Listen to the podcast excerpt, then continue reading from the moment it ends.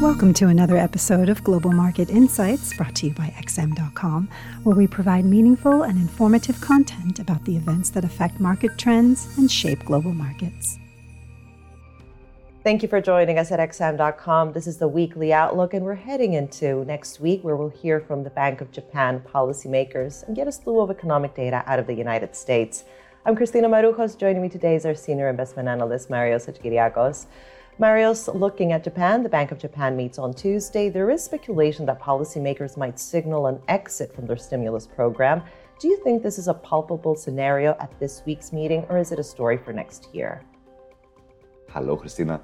It's probably a story for next year, I would argue. So, look, developments in Japan lately have been encouraging on the whole, but not quite enough to to really um, make the Bank of Japan uh, adjust its policy, right? They've been stuck in this decade long stimulus program. And even though they're showing signs that they, they, they are likely to get out, they're likely to exit at some point, it's not likely to happen this month. So let's take a step back. Inflation has fired up in Japan. It's currently running at 3.7%. It's also broadening out. It's not just energy anymore. Now, business surveys, the Tankan, the Bank of Japan's Tankan business survey suggests that business conditions are improving, or at least business morale is improving. And recently we saw a 200 billion spending package from the government being unveiled to help consumers and incentivize companies to boost wages. So we had some encouraging developments, but the part that, that's likely to keep the Bank of Japan a little bit hesitant is wage growth. So wage growth has accelerated as well, but not as much as inflation has, right? So Governor Kuroda and the other Bank of Japan policymakers, they can argue, look, inflation dynamics are not self-sustaining yet. We want to see higher wages, and that will make us confident that inflation is uh, is domestically generated, and it's the healthy kind of inflation, not the imported uh, energy shock kind of inflation. So we are not quite at the stage of policy changes, but I think that uh, we are likely to see them next year. So Governor Kuroda's term ends in April. And if he's replaced by someone more hawkish, someone who is more open to raising interest rates, well, suddenly that can change the narrative around the yen. Now, overall, for the yen, I'm getting quite positive. So it was the biggest loser of 2022, but it might be an outperformer in 2023 because most of the elements that destroyed the yen this year, those were interest rate differentials widening against it, energy prices going up, and tourists not being allowed to visit Japan. All of those have started to reverse. So tourists are allowed back on the island.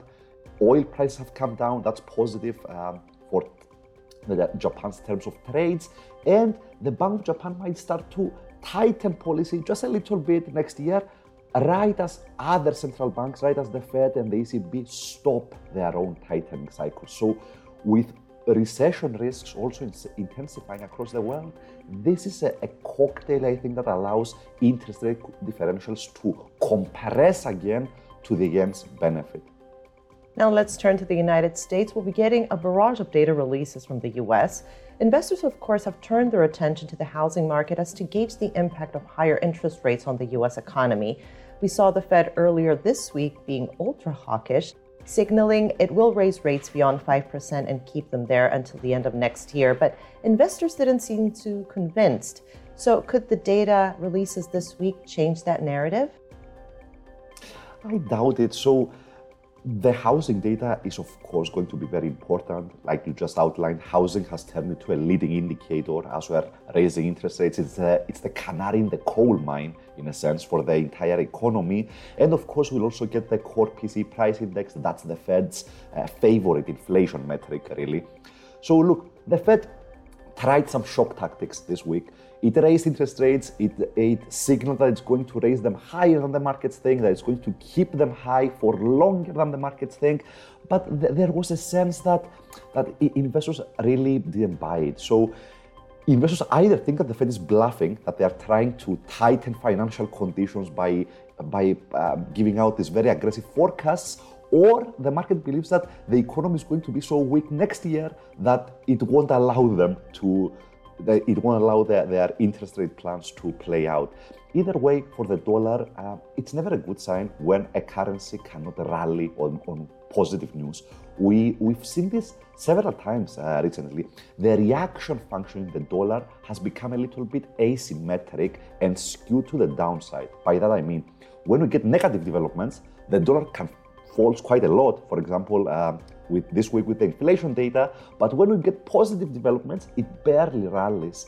So I think this is a reflection of positioning. The long dollar trade was very crowded until just a few weeks ago, but it could also be a sign that the, the narrative is turning, right? So overall, I'm neutral on the dollar here. It's relatively difficult for me to envision either massive losses or massive gains because, yes, on the one hand, inflation is coming down, the market doesn't believe the Fed is going to raise interest rates so high, those are negative for the dollar.